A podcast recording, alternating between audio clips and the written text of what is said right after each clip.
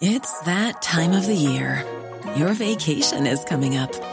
You can already hear the beach waves, feel the warm breeze, relax, and think about work.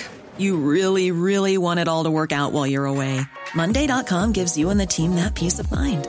When all work is on one platform and everyone's in sync, things just flow wherever you are. Tap the banner to go to Monday.com. Ready to pop the question? The jewelers at Bluenile.com have got sparkle down to a science with beautiful lab grown diamonds worthy of your most brilliant moments. Their lab grown diamonds are independently graded and guaranteed identical to natural diamonds, and they're ready to ship to your door. Go to Bluenile.com and use promo code LISTEN to get $50 off your purchase of $500 or more. That's code LISTEN at Bluenile.com for $50 off. Bluenile.com code LISTEN. This is the Cork Today replay on C103. This is Cork Today. Cork Today with Patricia Messenger on C103. Cork's greatest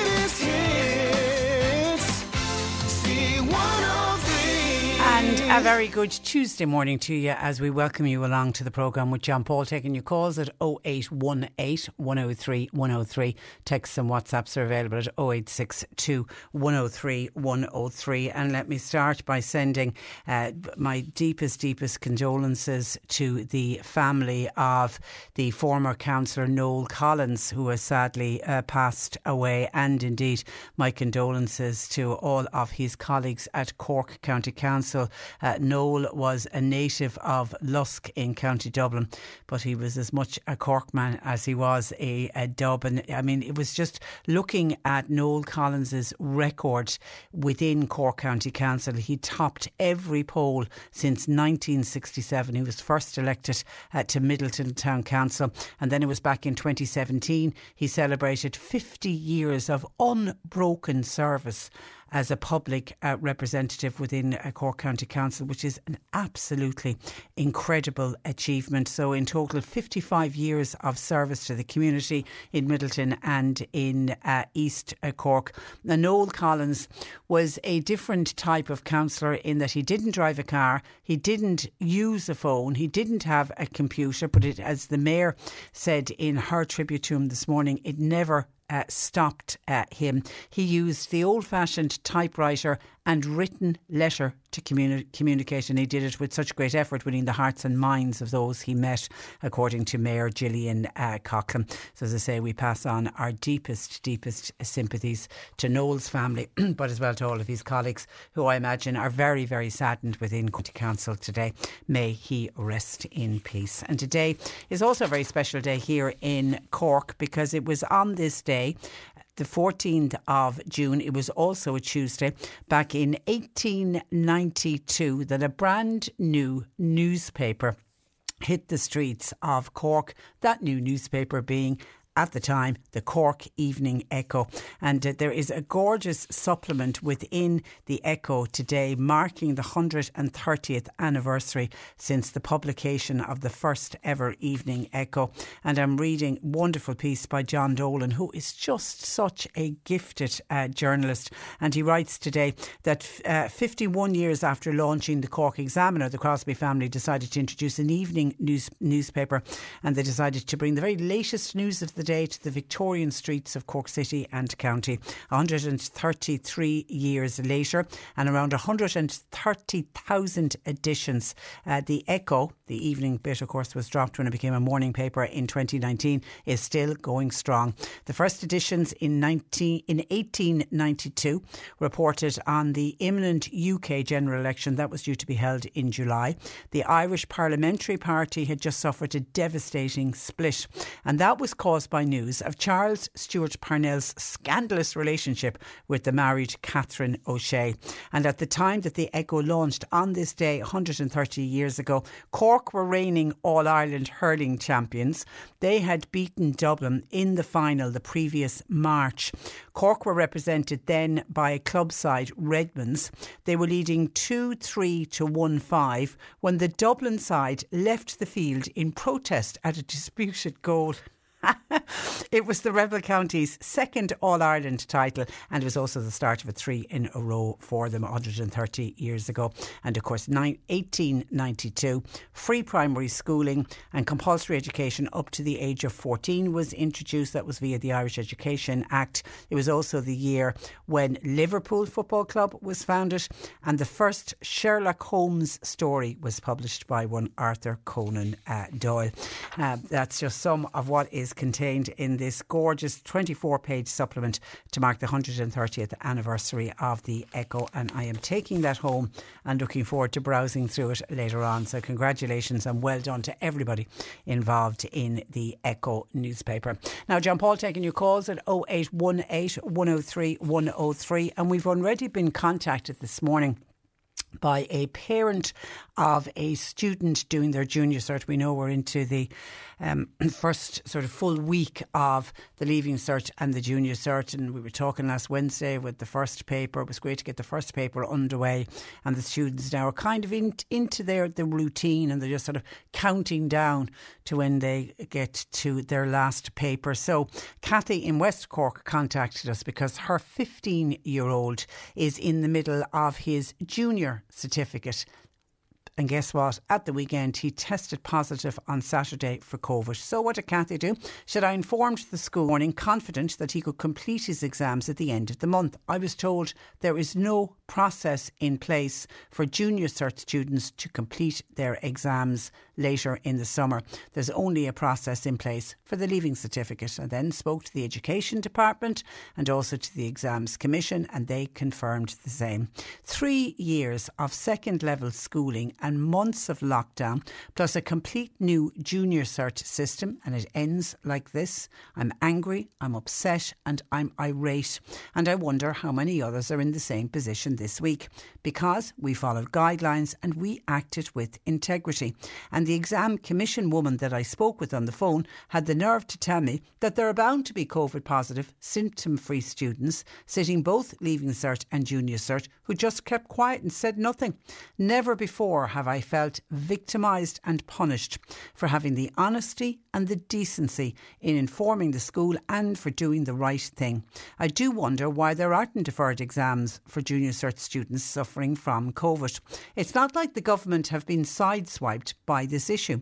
Why wasn't there provisions put in place? And schools and departments are taking the word of parents on COVID testing. How do I even prove my child is COVID? How do I get the authorities, the HSE, to verify these antigen tests and make it official? I can't take him to the doctor. And is there even a drive in PCR test centre anymore? The junior cert may not be important in the grand scheme of things, but all these kids have been hearing about for the past three years is to complete with the new format this year. And it's been all about the junior cert for the last three years for the students. I don't have any issue with the school my son is attending, as they've been very good throughout all of this, but you can really sense Kathy's upset and frustration and anger at what is happening with her son. Now, I did mention before the leaving cert and junior cert started that there was a system in place because they are predicting that there will be a number of leaving cert students who will become ill during while this leaving cert is on, and many of them will not many, but some will come down with COVID. So they do have the system in place. It's in July. They have the dates actually set for when the second leaving cert will take place. Now it's not just for COVID for people who will get COVID. It's also for people who have bereavement or you know some other kind of a medical emergency that will happen while the exams are on. And that's always been in place. There's always been a second sitting of the leaving, leaving cert. They don't know this year though because of COVID. They're predicting that there will be more students needing to sit a second leaving cert. So it's one of the reasons why we were talking about it because they don't know how many are going to have to sit that second leaving cert and how many papers then will have to be cor- corrected. And the knock on effect then is they're going to have to wait for all of those papers to be cor- corrected before that they can officially release the results. And then, of course, the CAO will start issuing first round offers, and universities are tearing their hair out saying we need to have some kind of date on when the leaving cert is out so that we can start timetabling etc. And I remember at the time when I was talking about the dates, the date in July uh, for when the leaving cert, the resits of the leaving cert, I did state at that stage that there will be no resit for the junior cert. And as far as I could work out at the time, they've never had a system in place where if a junior cert student becomes unwell or there's a family bereavement and something stops them in the middle of exams from completing the exams, they've never had a system in place for the junior certs to reset it. But I think Kathy is right in that this year, of all years, that they maybe should have had a contingency put in place because Kathy is right. Her son is not going to be the only junior cert student who will come down with COVID right in the middle of the exams. And the very fact that they're putting in place a system for the sitting of the leaving cert, surely that they could run side by side a sitting of the junior cert. And I think, you know, I'm not saying that it should be in place every year because there wouldn't be that many students would need to resit the junior cert. But this year of all years, with COVID and with so much COVID still out in the community, I think maybe they should have looked at that, but they haven't. And it leaves Kathy's son completely in limbo after putting three years of work into the junior cert. And, and my heart really goes out to him. And as well, you know, the one thing about the junior cert, and you're right, a lot of people will say, you know, the junior certificate in the grand scheme of things isn't very important. And many will say, not worth the paper it's written on. It's, you know, not going to get you into college. It's not going to get you a job. But it's a good start for students in getting them into what it is like to sit a state exam and how to prepare them for a state exam. Now, obviously, Kathy's son will have done all of that work, but just the physical going in, sitting down, getting the paper, and then waiting on the results. It's just, it's kind of a, t- it's, it's almost a taster of what's going to be like in a couple of years' time for the Leaving Cert. So my heart uh, goes out to Kathy, and she's right as well. She has decided to be very honest in that her son tested on an antigen test. And I don't know if he's feeling unwell or not, because a lot of people will get COVID, and particularly a lot of young people will get COVID and they're absolutely symptoms symptom free. So there will be people and there will be parents who will say, "Oh, you're fine. You don't have any symptoms. Just don't mention to anyone that you've got COVID." And there will be people who will allow their sons and daughters to go in and sit the exams. There will also be other people who will have COVID and not even realise they've COVID and won't even test. You can go forward for a PCR test. You need to book them online. There are still uh, there are still tests uh, available, but I think there's a criteria of who's entitled to a test and who's not entitled to a test. But it doesn't really make any difference to Kathy now because uh, she knows her son has tested positive on an antigen uh, test and she has done the honourable and the right thing by informing the school. So my heart uh, does go out to Kathy. But I wonder, are there many other students who are in the very same boat as Kathy's son, having put in the three years of work, now what, for nothing? All of that's behind them because now the focus will be for the next two, three years will be on the uh, leaving cert. You can't help but feel sorry for him for sure. We send a little bit of love to Rose Kelly uh, from Tavistock in Dunmanway, that wonderful charity shop that has been doing so much good work in the area for so many years. And we're told it's Rose's birthday today. Happy birthday to you, Rose, especially from all the ladies at Tavistock. And indeed, we'll add all of the gang here at C103. Hope you have a lovely, lovely day, Rose. Cork Summer Show is back with us next weekend, a family festival. It has an extensive range of activities, everything from show jumping to pig racing to wellness, lifestyle, and fashion products. There'll also be live music every day and a kids zone for the children. You can check out everything that's going to be happening across this weekend by going to the corksummershow.com. Your chance to win a family pass, which is for two adults and four children on the programme today. I will have a summer based question for you. And I'll be asking you to text or WhatsApp the answer a little bit later on, and you could be winning that family pass, two adults and four children. Now, a couple of things to.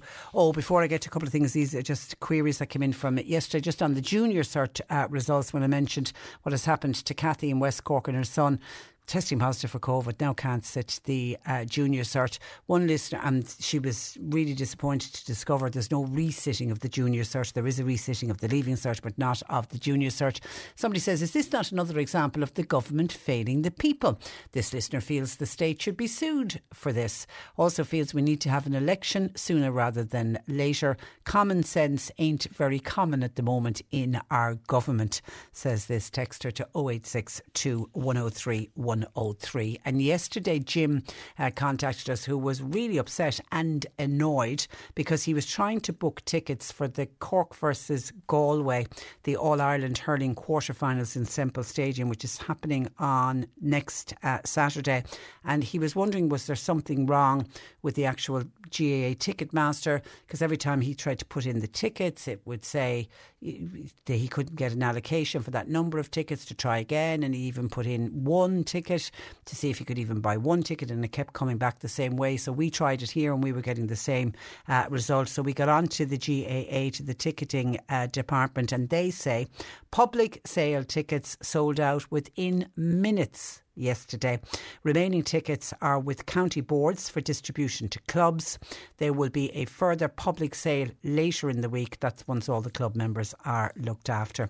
So they literally, there was only a small allocation of tickets available, from what I can gather from that, through the GAA uh, Ticketmaster, and they sold out very quickly. So, Jim, it wasn't anything wrong with the actual system. They just sold out really quick. So I don't know if you are a member of any local club, can you get tickets that way? If not, keep a, keep a listen out and you need to jump onto your computer ASAP because there will be a li- limited number of tickets that will go on sale later on in the week. And then we were talking yesterday about refugees coming to this country, particularly the Ukrainian refugees, and how there's a problem with housing of the Ukrainian refugees. And it is a problem that's only going to get worse as we head into the summer months.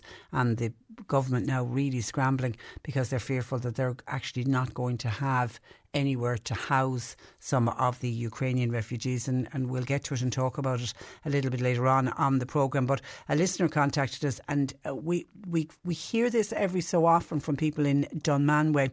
And this listener says it's now eight weeks since the gym was closed in Dunmanway, and it was closed so that it could be used as emergency accommodation for uh, Ukrainian refugee, refugees. But eight weeks on, it is still lying idle. It has never been used to house any refugees as there have been no accommodation in a local hotel. Could somebody please tell us what is happening and why is it still closed?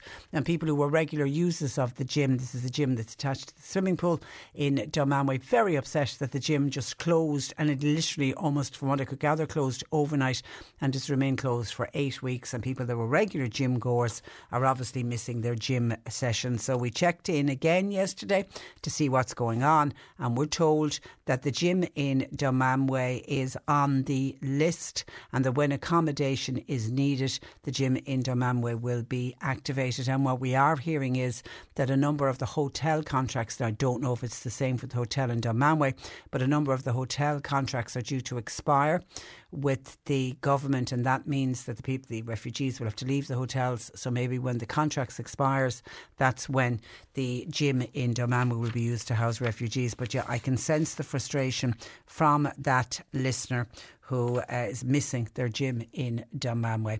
And Joe in Kilmallock has been on to say his granddaughter is receiving her confirmation this Saturday. Hope she has a lovely day, Joe.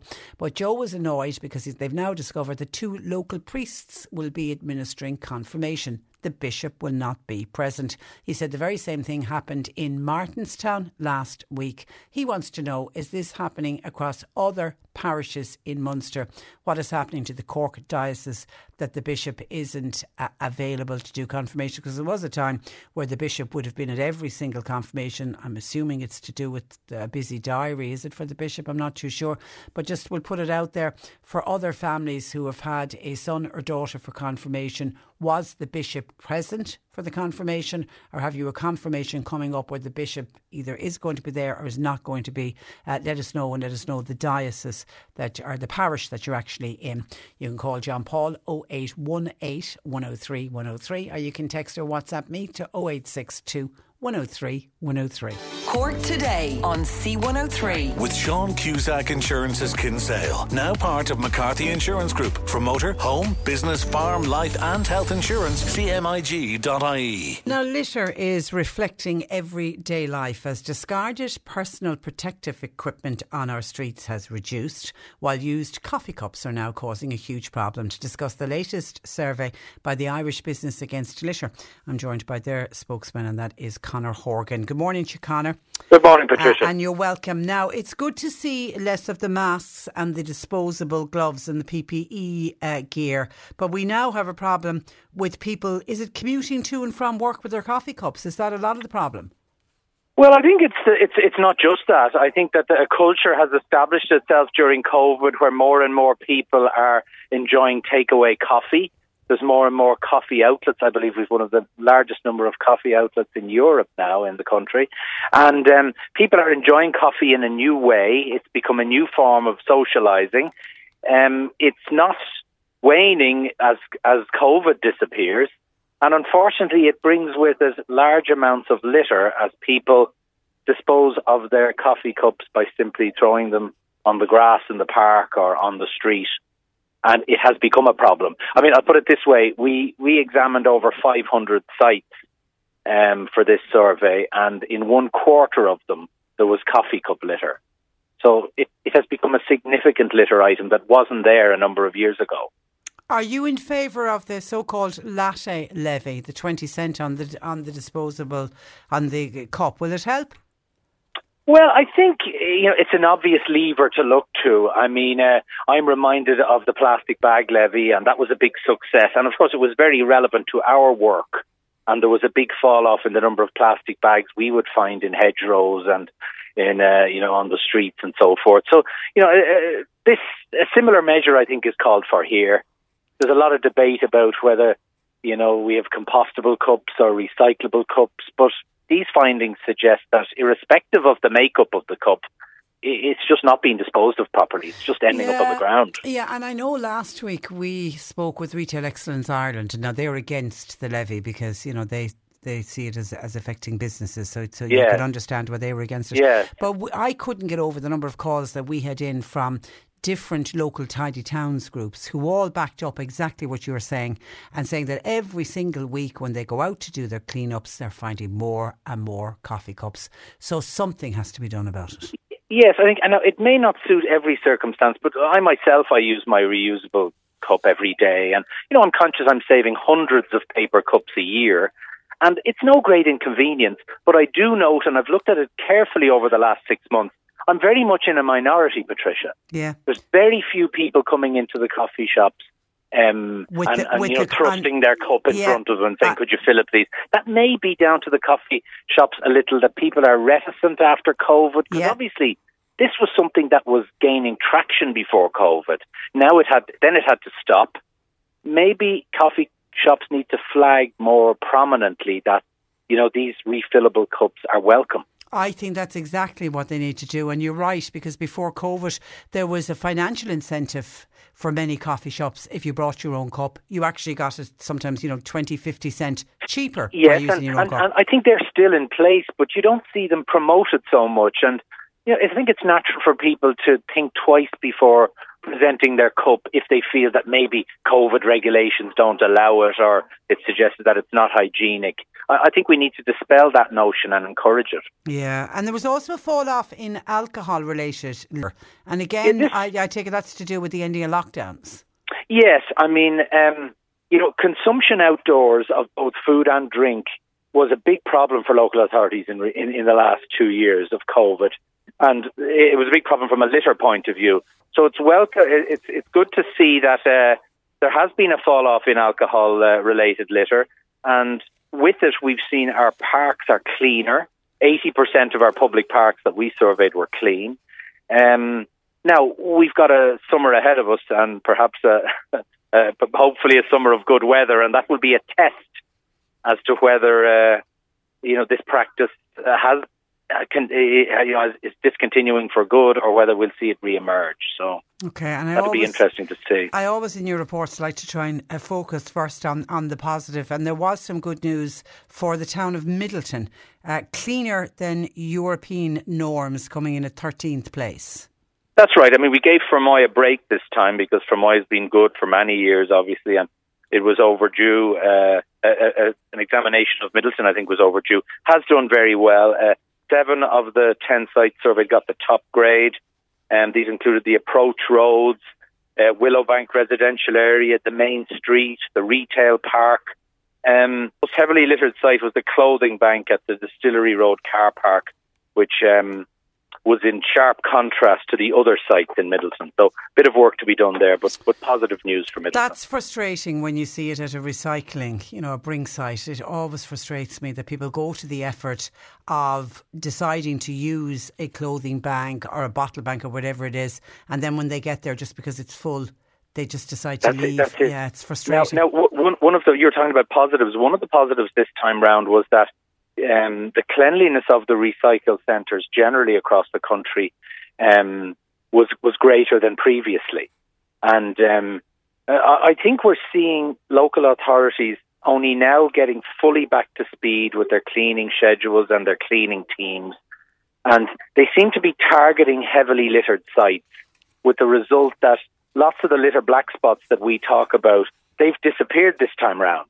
That's There's fifty percent fewer of them, so and that has benefited the city areas in particular. So uh, not so much the Cork areas, I should say, but around the country generally, the urban centres have done better because there's fewer litter black spots in them. Yeah, we didn't have good news for our beautiful city, Cork North Side, Cork City Centre, and Cork City, 37, 35, 36, and 37th out of 40, uh, all deemed littered. Not, that's not a good news story for the city. No, quite unusual for Cork City as well. And we've spoken about Cork City being clean. It was clean for I think six years in a row, but not in recent years. And uh, when I say it's unusual, it's that it, you know it didn't have many litter black spots.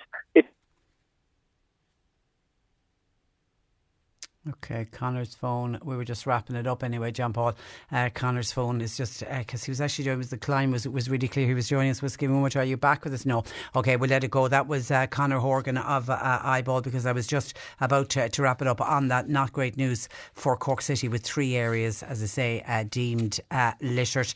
And uh, also, we can when you look through the report from the Irish Business Against Litter, the one thing time and time again we can be so thankful for the work of local tidy towns groups because without the work of local tidy towns groups we would be in a much worse uh, situation. The councils do as much as they can do but it's the work of the volunteers that go out all the time uh, cleaning up and picking up other people's uh, litter. So our thanks to uh, Conor Horgan of the Irish Business Against uh, Litter. We're getting there but there is more to do. And actually just on littering this is on dog fouling.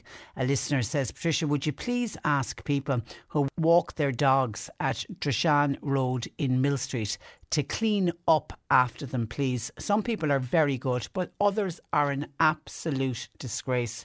It is simply not acceptable to let your dogs foul on the grassy area because the children walk and play on the grass.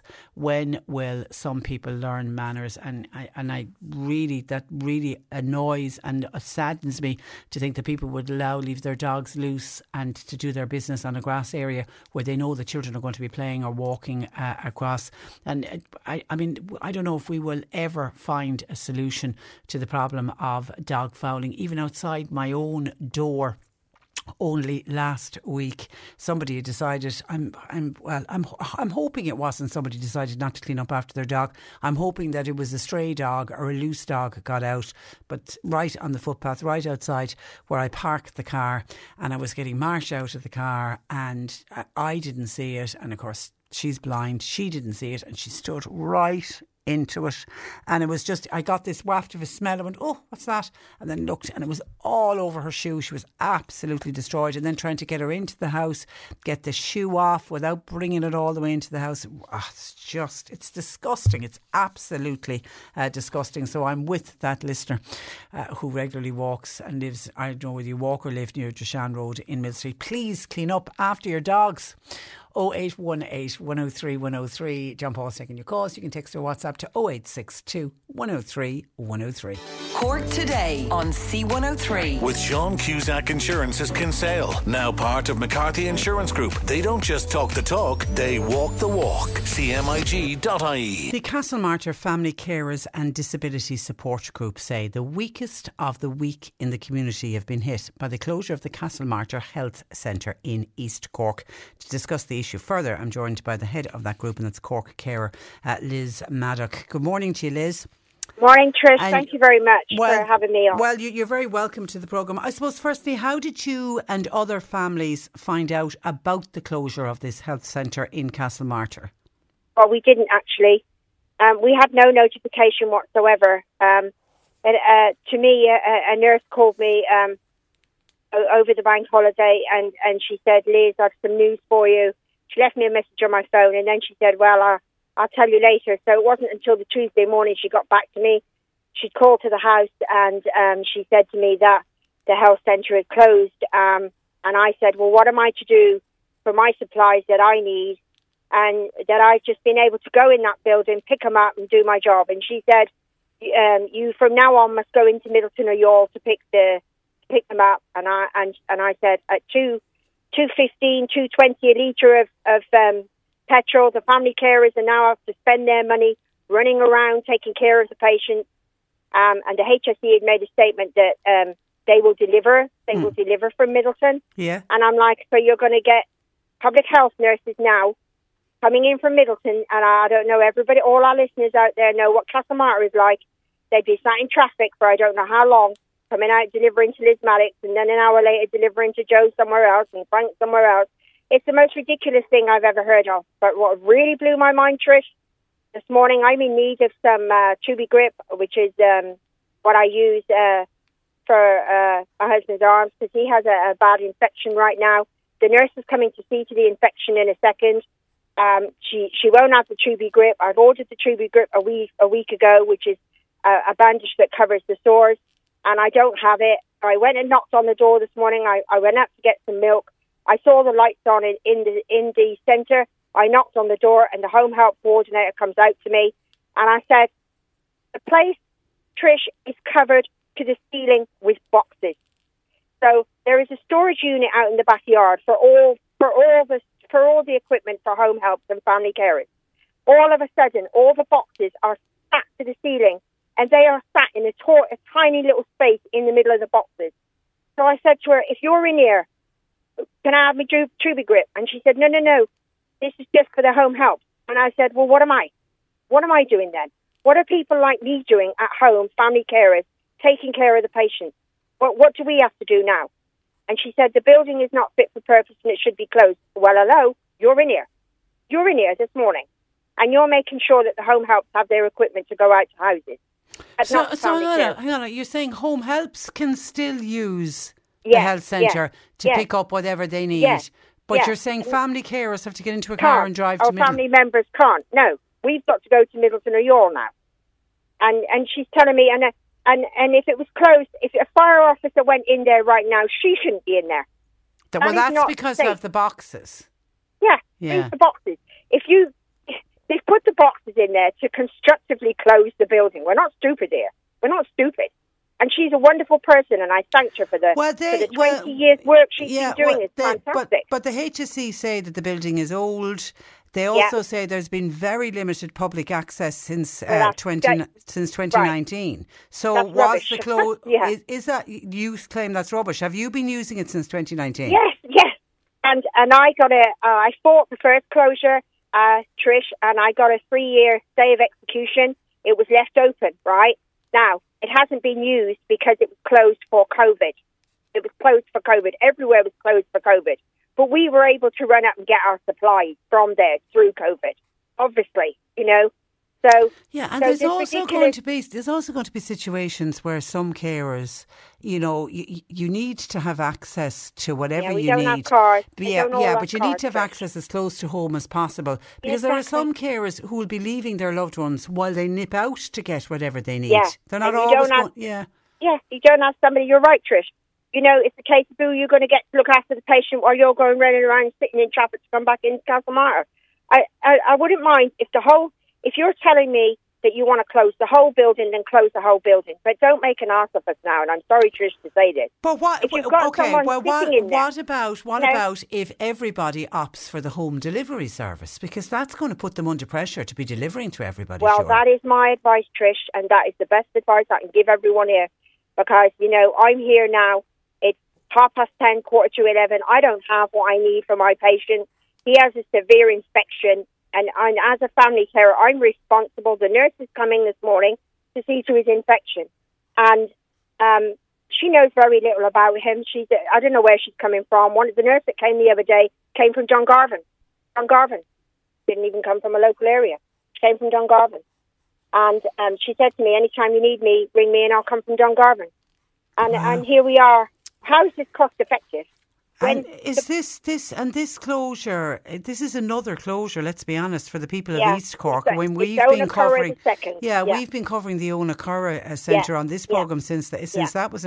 It, there must be a sense like the people of, of East Cork feel they're almost forgotten about. I this covers a wide area, Trish. It covers Mogeely, Dungourney, Castlemartyr, Ladysbridge, Shanagarry, Balance Houses. It covers the Killer Road. It covers a massive area. The the public health nurse, nurses are outstanding. That without question, they do fantastic work, and the home helps in the area do as well.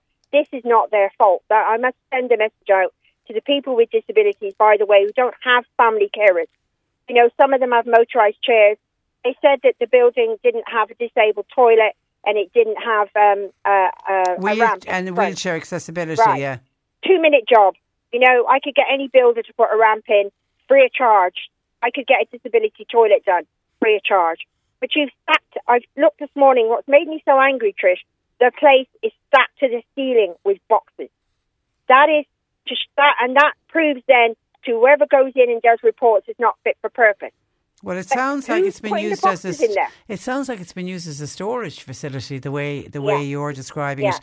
exactly. Um, okay, have you got on to any local representatives to see if they can yes, fight? Yeah. um, I have, and I thank um, Fianna, Fianna Fáil, James O'Connor. Yeah. I thank um, Deputy uh, Pat Buckley from Sinn Féin. God love him. He called me yesterday morning. So did James O'Connor. And Liam Quaide has been outstanding for the Green Party. Yeah, I mean Those you've got yeah you've got yeah you've got good uh, public reps. I mean you Yeah, need to yeah. uh, well uh, you know and listen the fight is going on for Owenacurra. I, do, I don't know how far they're uh, whether they're going to get into the reverse the decision or not. But I think that's what you have to do. You've got to uh, you, you, all have to unite and and and fight. You know and we're But isn't it a we're talking about? Sláinte care and keeping everything in the community and then a keeping it- decision like this is made. It's just Yeah. mind boggling. I mean, if if I wanted to, I could say, you know what, I've had enough. You take my husband into care. You go and look after him. Why would I do that to the patient, or why would the patients have to feel like this? This these managers sitting in Kerry, you're making the wrong decisions. You know, if you're in charge of something and you're a leader of something, you have a choice to do something good or something bad. When you do something bad and you make the wrong decision, hey, sit down and have a talk and say, you know what, lads, this is a bad decision. We've made a wrong decision. We need and to change listen, this. listen to the people that it's And listen to the patients. Listen, to the people yeah, it's affecting. yeah. And Yeah, you know, anyway. Uh, Liz, they know you won't ring up and say, "I'm going to stop caring for my husband." That's the problem with do. family carers. That's they the know that that will never Yeah. happen. Yeah.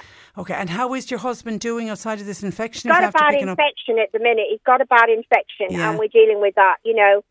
And he's his own issues, and it, it this kind of extra pressure is frustrating. You don't it's need it. annoying, and You don't need not it. needed. It's just an extra worry on you that you think, I actually don't know right now where I'm to go and get the supplies I need. No one's told me. I actually don't know. They said Midleton. We're in Midleton. Where are you in Midleton? You know, give me a call. Say, hey, Liz, we're here in Midleton. I don't even know where they are, Trish. I don't even know where they are. I don't right. even care where I am.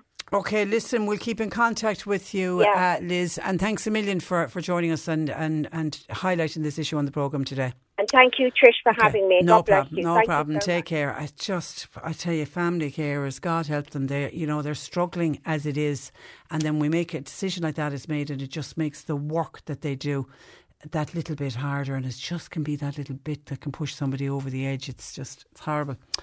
Horrible, whoever decides to make that decision. Listen to the people and listen to what the needs of the people that you're helping, that those centres are put in place uh, to help. You're listening to Cork Today on replay. Phone and text lines are currently closed. bishop won't be in the church for the confirmation. It's two local priests instead who will be confirming the children. And he said it also happened in Martinstown last week. And he's wondering, is this the norm across all of the parishes?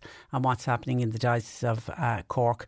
Is the bishop coming or not? Well, Orla was on to say that in the parish of Kilmurry, the priests actually spoke with the parents and said, would they be happy with a particular date for the confirmation? They'd set a date, or if they wanted to wait for the bishop to be in attendance for the confirmation, then they would have to go with the bishop's diary. And obviously, the bishop has only so many days of the week where he can be out and about doing confirmation. So they, but they put it to the parents, which I thought was a very democratic thing to do on behalf of the priests in the parish of Kilmurry.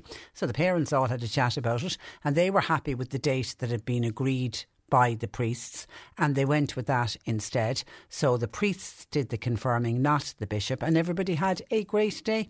And the thing by doing it that way as well, by having the priests of the parish, you more than likely then can have it on, say, either a Saturday or a Sunday. If you're waiting on the bishop and the bishop filling his diary, confirmation then could be on any day of the week, and that might, might, that might not always suit families if it's a midweek, particularly if you want other family members to travel, and confirmation and communions are very much getting back to normal and they're very much about family days and the granny and the granddads coming along and the aunts and the uncles and the cousins and you know people might have a little bit of a party back in the house etc so having it on a weekend certainly will suit families much more than if you're relying on the bishop's diary. So it does look like it's becoming more of the norm I think than certainly in previous years that it isn't always the bishop that conducts the confirmation. The local priests can do it as well. 0818 103 103. We spoke about coffee cups and the amount of coffee cups that have been dumped, and it's been very much shown by the Irish Business Against Litter and their latest survey. And we mentioned about how we all need to get into the habit of the keep cups. And certainly before the pandemic, there was a big push to people bringing their own cups with them when they went for a cup of coffee. And a lot of the coffee shops would have signs up saying there was, you know, a financial incentive. You get your cup of coffee or your cup of tea cheaper if you brought brought your own cup uh, with you. Somebody is making an interesting point, though, on the coffee cups, a point that has to be made. A lot of the keep cups and the refillable cups are too tall to fit into a lot of the coffee machines at filling stations, etc. And I hadn't thought about that. And I'm thinking, I have one, I have a really good keep cup that I got in Australia. It's a glass one and it's a smaller one, so it does fit into the machines. But I'm thinking of the other keep cups I have, the traditional, the tall ones. And you're right, they wouldn't fit in to any of the machines. So that's a problem in itself. Uh, thank you for uh, that. Uh, hi, Patricia. When, oh, this is um, housing of the Ukrainian refugees. John and Carrigaline says, when is our government going to stand up and say Ireland has a housing crisis? No more refugees are no more immigrants allowed in. Are you saying close the borders, John? John says it's time to look after our own people now. We have a great, we're a great, great country to show the world how generous a country we are. We need the government to put our own people first. The very same people who elected them, they have very short memories. Is it not time for an election? Says John in Carrigaline. And just by the way, because I did mention yesterday about the the worrying problem that the government have going forward when it comes to the Ukrainian uh, refugees with the modelling that was carried out for the government by the consultancy firm Ernst & Young, which is suggesting that approximately 3,400 refugees will be without accommodation by the end of July. And the end of July is the date when the contracts for most of the hotels expire. And they're basing their modelling if 250 people a day continue to arrive from Ukraine, that they are the numbers that they're expecting will be without a place to call home.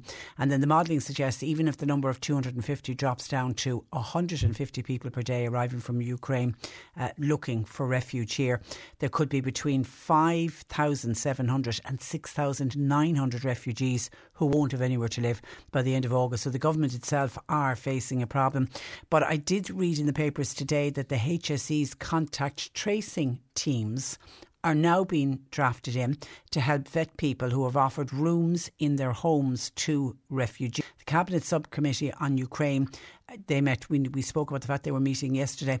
They agreed to relocate HSE staff who've been working on the COVID pandemic, particularly in contact tracing, to help now with the humanitarian crisis that has been sparked by the Russian invasion. Now, last week we also mentioned that some of the contact tracing t- team have already been asked to help out with the backlog in the passport uh, office, but there was a, a meeting yesterday of the Cabinet Subcommittee on Ukraine. They've decided, look, let's use some of the contact tracers uh, to help with vetting homes that have offered to give a bed and a place to live for Ukrainian refugees. Now, prior to yesterday's meetings, uh, the minister ministers had been told that the rate of progress in securing accommodation through the Irish Red Cross pledge system they were saying it was unsatisfactory. It is hoped that around 6,000 people will be accommodated in privately pledged houses, and they're hoping that that will happen within the coming months. The Cabinet Committee was told by the Children's Minister Roderick O'Gorman that the Ukrainian accommodation crisis remains extremely challenging and that there are still concerns that the state will struggle to house all those who are arriving. The Taoiseach and the ministers have also, of course, agreed to purchase and develop 500 modular homes and they reckon when they're up and built, they'll be able to accommodate around 2,000 of the uh, refugees. And of course, the Department of Housing is also in advanced planning to refurbish local authority buildings and that will provide, they reckon, around a uh, little over 3,000 spaces for Ukrainians. Uh, so they are working to try to solve the problem. But even with all the work they're doing, they, it looks like that they, according to that modelling from Ernst and Young, as we go into the summer months, there is going to be an even more difficult problem for the government in housing Ukrainian refugees. But John is bringing that up and saying, is it time to say no room at the inn? We are full. 0818 103 103. And on poor Kathy, who contacted us earlier today about her son who tested positive at the weekend for COVID 19, and he's a junior cert uh, student. And she contacted the school thinking there wouldn't be a problem. He'd be able to sit the exams that he's going to miss later on in the summer, like the Leaving Cert students will be able to do at the end of July. To be told, no, there's no re sitting of the exams for the junior cert students. There is for the leaving cert, but not for the junior cert. Somebody has made. but now, if we assume that Kathy's son isn't isn't unwell, isn't is feeling okay, he just has COVID and has to isolate for seven days. Somebody says, could the school not put him in a separate room? Could you not use a bit of common sense here and let the boy do his junior cert?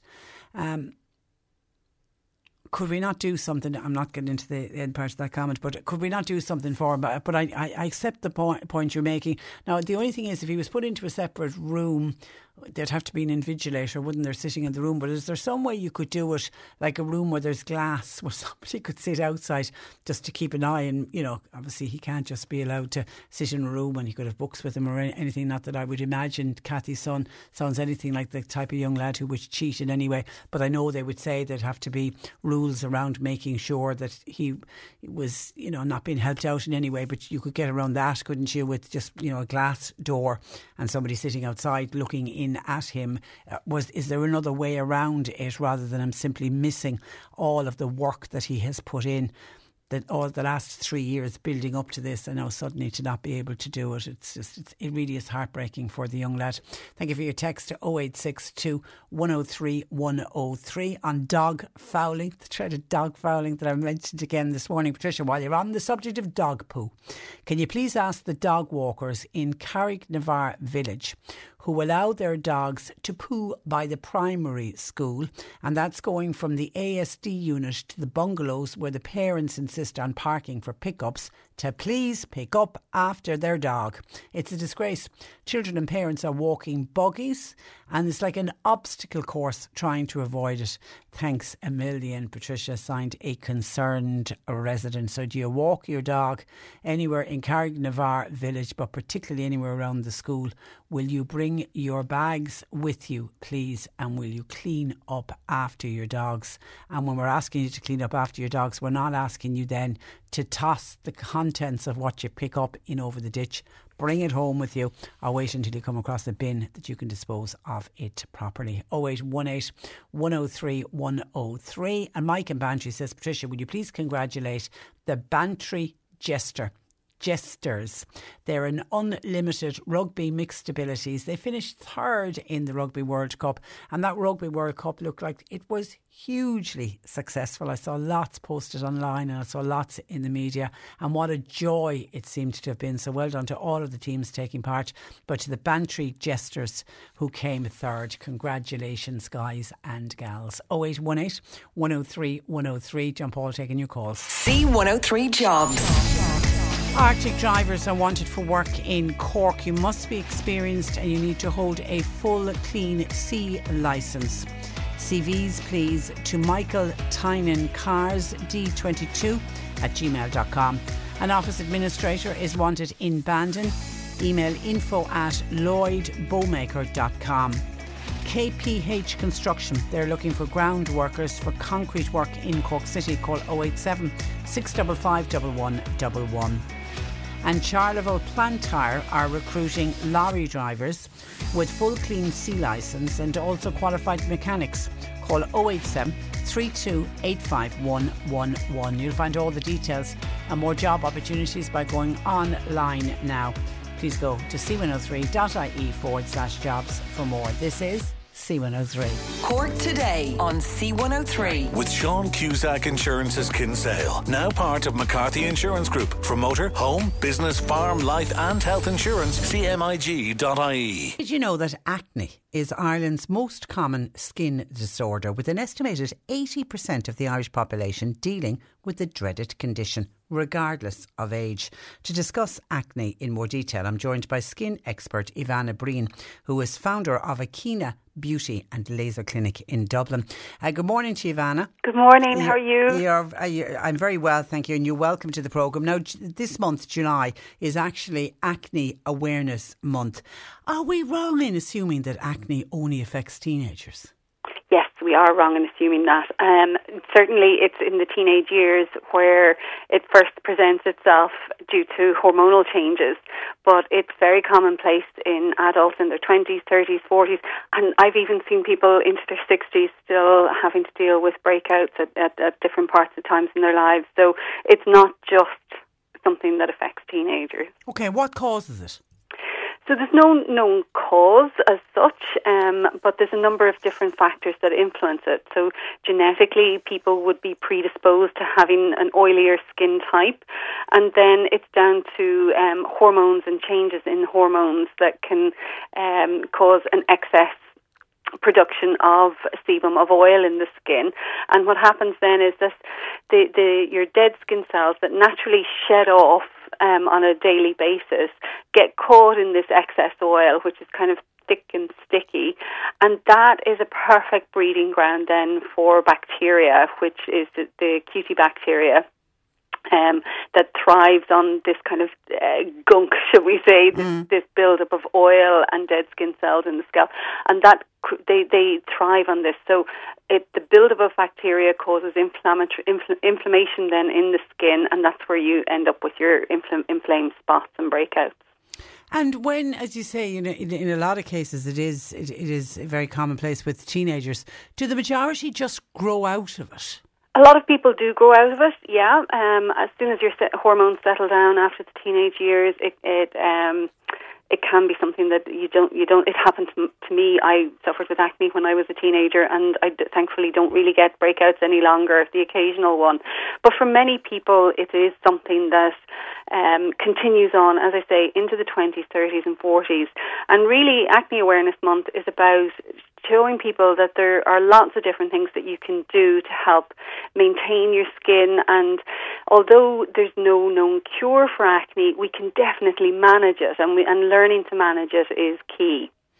And can it have a, really negative effect on somebody's conf- confidence? I mean, if they've a really bad breakout, uh, a breakout on, on your, because it's, you know, traditionally it's on your face.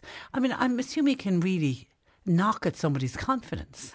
Oh, Um, you know, people, it can really affect um, their social lives and um, how they interact with colleagues and uh, friends and family. It's a massive, it can have a massive impact on your mental health. So it's definitely something that if you do suffer with acne and you're struggling, you re- you really need to go to someone, uh, go to a skin therapist. It would be the first port of call. And normally, what we would do then is we would assess the skin, get you on the right home care routine, maybe do some salon treatments. And after a period of time, if there's no improvement, then we'll refer you on to your GP, who can then maybe look at um, doing maybe possibly a course of antibiotics. For females, it would be maybe going on a pill to help control the hormones.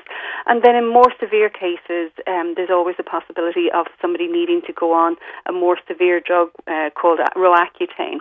But there can be fantastic results at any of those stages. So it just depends on the individual as to how bad their acne is and what what is aggravating it as well. And that's where we become the first port of call because we help them identify if they've um, doing everything that they should be doing in terms of skincare and looking after it, and do they then need the help of medication yeah. after that. I mean, I think very much it's a case of, you know, don't just live with it. You know, you'll have some people think, oh, that's just acne, I have to live with it. Yeah. Your message today is you don't. There, there are treatments available. Absolutely, yeah. There's so many different things that you can do. And, you know, even basic steps like um, one of the things that I often see in the clinic is that people with acne tend to want to really cleanse their skin because they feel like the excess oil is dirty and it's making their skin dirty. So they over cleanse and they over exfoliate the So skin. scrubbing like mad, thinking Scrubbing you're like going. so, Yeah. so you stop over exfoliating. Absolutely. We have this natural lipid barrier. It's the acid mantle that's made up of complex fluids and lipids and oils that are secreted from your skin. And this air acts as a protective barrier on the surface of the skin that stops it, it prevents bacterial breakouts and it helps uh, hold in the water in your skin and it's got lots of different functions to help maintain the health of your skin. So if we're over exfoliating or over cleansing, you strip that barrier and then what happens is that the skin wants to produce more oil to replace what you've stripped. So it becomes a vicious circle. So the first thing to do is definitely stop using the harsh products and the harsh cleansers and stop over exfoliating the skin. Okay, Judy wants to know can stress affect acne breakouts? She's in her early 20s and she notices that whenever she has any stressful event coming up, like college exams or anything stressful, she'll get a breakout. Is it linked to stress in any way? It is linked to stress. Is it? Yes. Wow. Excuse me. Yes. Um, so stress has an effect on our hormones, and when we're, we're stressed, the stress hormones trigger the uh, hormones that uh, then trigger the oil glands in our skin, the androgen glands in the skin. So when we're stressed, we are more vulnerable to getting breakouts. And the other thing about being stressed is usually when we're stressed, we tend to um, maybe not eat as well as we should, reach for the more comfort foods, and those comfort foods tend to be ones that are more high in sugar. Um, and sugar is one of those things that causes spikes in your insulin levels, a hormone considered to have a direct effect on the oil production in the skin. So, cutting out refined sugar and just keeping the refined sugar to a minimum is um, going to really help the acne. But also, um, eating a low glycemic index diet is important. So, glycemic index is the number given to carbohydrates based on how quickly they're absorbed into your bloodstream. So, foods with a high glycemic index will cause spikes in those hormonal levels. And typically, foods that are high GI would be sugars and starches, so uh, white bread, white rice, chocolate, sweets, those kind of things. And if you try and opt for more whole foods that are low GI, that are a slower release of um, the sugar, so things like oats and sweet potato, th- those more kind of whole foods, it gives you a more even uh, balance in your blood sugar, and that for there there that then has a knock on effect of helping to normalise hormonal levels, and that can that can um, cause inflammation in the skin, resulting in breakouts. Okay, another listener says that she gave up dairy and she noticed a vast improvement in her acne, uh, eh, and her doctor led her to believe that it can be linked to dairy products. Yeah, so there has been, um, there's always been a bit of controversy around this, whereby um, people, some people would say yes, it does, dairy does affect, and others don't. The studies show that for some people there is a correlation between um, dairy aggravating the acne and and those that don't. Um, there are some people that it doesn't affect them at all whatsoever. So usually when it comes to dairy, it's the, the studies show that it's low fat milk tends to be the main culprit. So if you're having your cappuccinos or your your lattes with low fat milk, you know it's it's uh, and having your cereal as well, just maybe cu- consider cutting that out. And I would say only cut it out for a period of maybe two or three weeks. And if you notice an improvement in your skin in that time frame, then you know that you're one of those people yeah, that is which is aggravated. uh, which is exactly what this listener has done. She's Yeah, cut, perfect. uh, cut it out. Uh, somebody wants to know her 15 year old son has very bad acne and she's noticed some scarring. Will that scarring go away? So this is why it is important to get the right skincare routine, um, because not it doesn't always go away. So using the right skincare will help to prevent scarring in the future. Uh, so it would be important for your listener to go and see a skin therapist and get a good routine for him, so that he doesn't have to uh, worry about the scarring. Okay, Connor is in his uh, 30s. He moisturises every day. He's using a serum and a moisturiser. He did visit a skin expert about the acne. Uh, he says it's more or less gone. He's wondering should he of the serum and the moisturiser or has he just eventually grown out of the acne? No, and I'm delighted to hear that he's doing that. And yes, he absolutely should continue using a serum and a moisturizer. He might need to, if he no longer has the acne, he might need to change the type of moisturizer and serum that he's using. But one of the um, things that I notice that a lot of people with acne are afraid to use moisturizer or afraid to use serum because they feel that it's putting more product onto the skin and it would aggravate the um, the acne. But that couldn't be farther from the truth. You need the skin to be hydrated in order for it to function and for the skin cells to turn over efficiently and to help that shedding process so you're not getting that buildup of dead skin cell cells that cause the congestion that ultimately cause um, breakouts.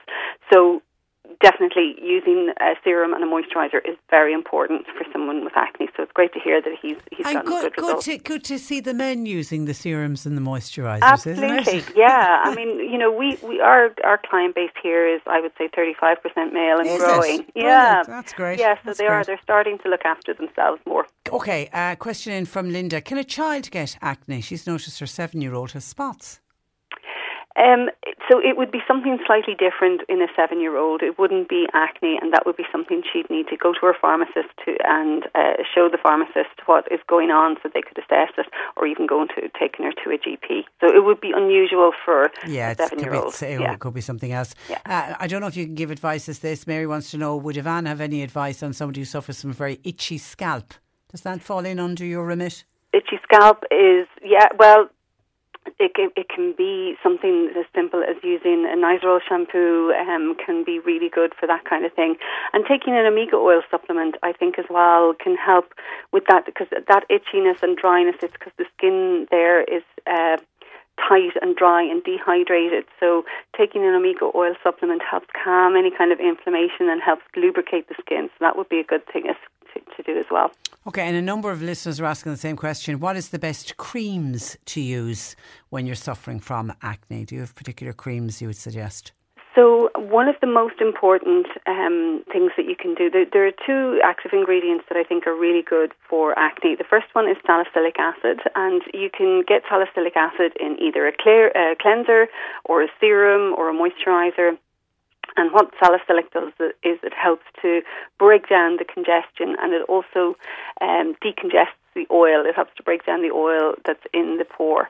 So salicylic acid would be the first one, and then retinol is the second one. So retinoids are products that are derived from vitamin A, and they can be used topically or, or orally to help deal with acne. Um, retinol is a basic form of vitamin A. And what it does is it helps to speed up the skin cell turnover. It helps to stimulate collagen, so it's great for helping to clean clean up the scarring and uh, any re- residual acne that's lingering. And it helps normalize the oil secretions in your skin as well. So retinol is a really important one. But it need retinol is one of those products that you need to introduce very slowly. You start with low doses, just two or three times a week, and probably the best way to use retinol is to buy it from a skin therapist and allow them to guide you through uh, the management of that product. So when you're buying them over the counter people tend to use them um, in an incorrect manner and get what we call retinoid reactions, where the skin becomes flaky and dry, and then the client ends up being afraid to use it again because their skin has been irritated. So it really does need management, and uh, you really need to go and chat with somebody before you start using retinol. Okay, and Holly says she only gets acne on the days leading up to her periods and for a couple of days at the start of her menstrual cycle. The rest of the month, usually a good three weeks, her skin is perfect. It's very frustrating. It is very frustrating. Oh, it's so frustrating. And that is classic hormonal acne. And um, again, using the right skincare routine is going to help that. And also just watching your diet pre um, in that week coming up to your period because that's always the day or the times the, the week that you want to have that extra bit of chocolate. So just watching the uh, if you can stick to the low GI foods uh, in that week, it'll help minimise the breakouts because we can't stop the hormones from uh, stimulating the oil glands. But what we can do is we can manage the breakouts. So when they come up, they're they're smaller. There's less of them, and that then we can get rid of them quicker. That the heal the skin heals faster, so they're not lingering. Okay, but your main message on this June Awareness Month for Acne is help is available. Don't be suffering in silence. Absolutely, yeah. Okay. Listen, Ivana, it was a pleasure talking to you. Thank you for that. Thank you for and having thanks, me. Uh, Thank for joining us. Good morning to Bye-bye. you. Ivana Breen, who is uh, founder of Akina Beauty and Laser Clinic, and they're based in uh, Dublin. I've just been told that a lorry has shed part of his load east of the Dunkettle interchange. Gardaí are on the way, but gar- drivers are asked to please slow down. That's east of the Dunkettle interchange. A lorry has shed its load. Cork today on C103. With Sean Cusack Insurance's Kinsale, now part of McCarthy Insurance Group. They don't just talk the talk, they walk the walk. CMIG.ie. The amazing DIY SOS team is coming to Mitchelstown from the 5th through to the 14th of July, and they're now looking for as many people as possible from the local community and indeed further afield to get involved and help out with the building project. To find out more, I'm joined by uh, Sinead Dalton of uh, Motive.ie, who are the makers of the DIY SOS, the big build t- um, TV programme. Good morning to you, Sinead. Morning, Patricia. Now, How are you? I'm very well. Now, I have to say, this is a very different project for the DIY SOS team, the, the big build, in that it's not just one house, but Yeah. six homes. T- t- Tell me more. Yes, so um, we're actually returning to Cork. We were in Cork City there um, over the last couple of months, and, and we loved it so much we decided to come back and do a two-part special episode in where we're not going to do one, as you said, we're actually going to do six houses in the space of nine days. So, as you can imagine, this is probably one of our biggest challenges that we've had to date. Now, these are the six houses that the Bishop Paul Colton, uh, we actually had him on the programme uh, earlier this year, uh, referred uh, to. They're to house Ukrainian refugees. Yeah, that's correct. So, um, as you said, we've we've joined forces with them. So, Baz and his purple shirts are going to be making their way down, and they'll be kitting out, as you said, six terrace houses in Kingston College um, for those Ukrainians uh, who have um, who are making their way over from the Ukraine. Is there a lot of work to be done, Sinead?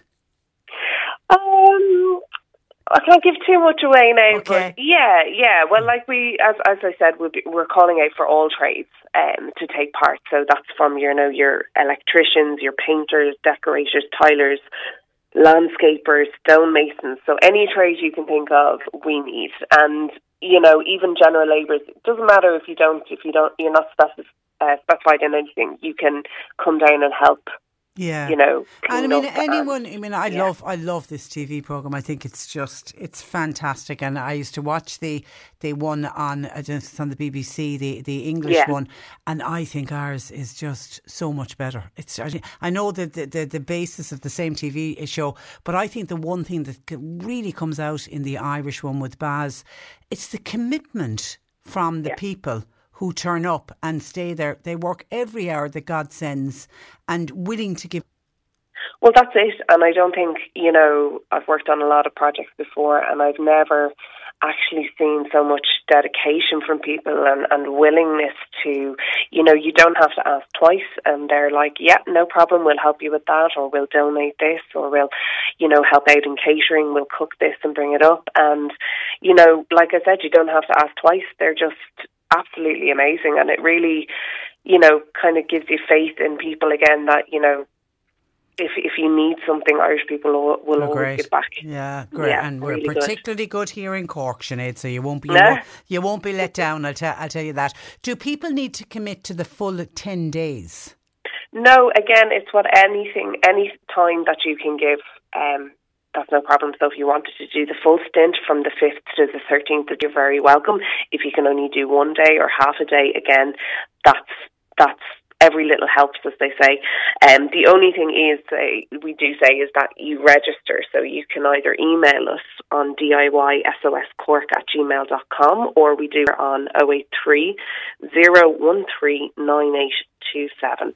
And it's just so that we know who's coming down and that we have a number of people um, that will be on site for that day. But like yeah, I said, and that you any have trade. yeah that you have electricians on the right days. That you need the electricians or the plasterers Exactly. are there on on the on the right days.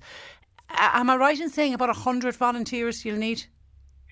Yeah, even more so. Even Over more. generally on a normal build, we look for about 180 to 100. But as we said, we're doing six houses, so Yeah, it's a big um, we definitely need a lot to kind of spread out across the six houses. So we are really crying out to anybody. Even it doesn't have to be in Cork. If you want to come down from any other con- county around the country, you're very welcome to come down and help out. Um, we we need everybody that we can get on board. And obviously the workers have to be fed. Do you do you look for caterers to help you out? Yeah, so um, we need uh, bodies as well for catering and registration. So we do get on to local businesses there as well to Yeah. to kind of help us, you know, drop down a curry so that we can feed them, or you know, um, chocolate bars or drinks, Yeah. that kind of thing are always welcome as well. Um, but yeah, it is a big feed, and this one will be big. But like I said, anything that the companies of a catering aspect can do, we we welcome that on board as well. Okay, and obviously local suppliers who might be able to help out with some of what yeah, the building suppliers, supplies. yeah. joinery companies, lighting companies, home accessories, because we don't only just do the skeleton of the house, we do the inside as well. So the interior, as I'm sure you've seen from other Yeah. from the past series, that the interior is completely done as well. So this Ah, is a brand new home. From start to finish, the end result is always jaw dropping. It, it really is. Because you mentioned landscapers, there's gardens as well. Is there with the with those terraced Yeah. houses? There's gardens. Okay, all right. So yeah, they, so they Diarmuid Gavin on the team this Oh, time. have you? Brilliant. He has. He's coming down to give us a hand. Um, his shirts for the landscaping.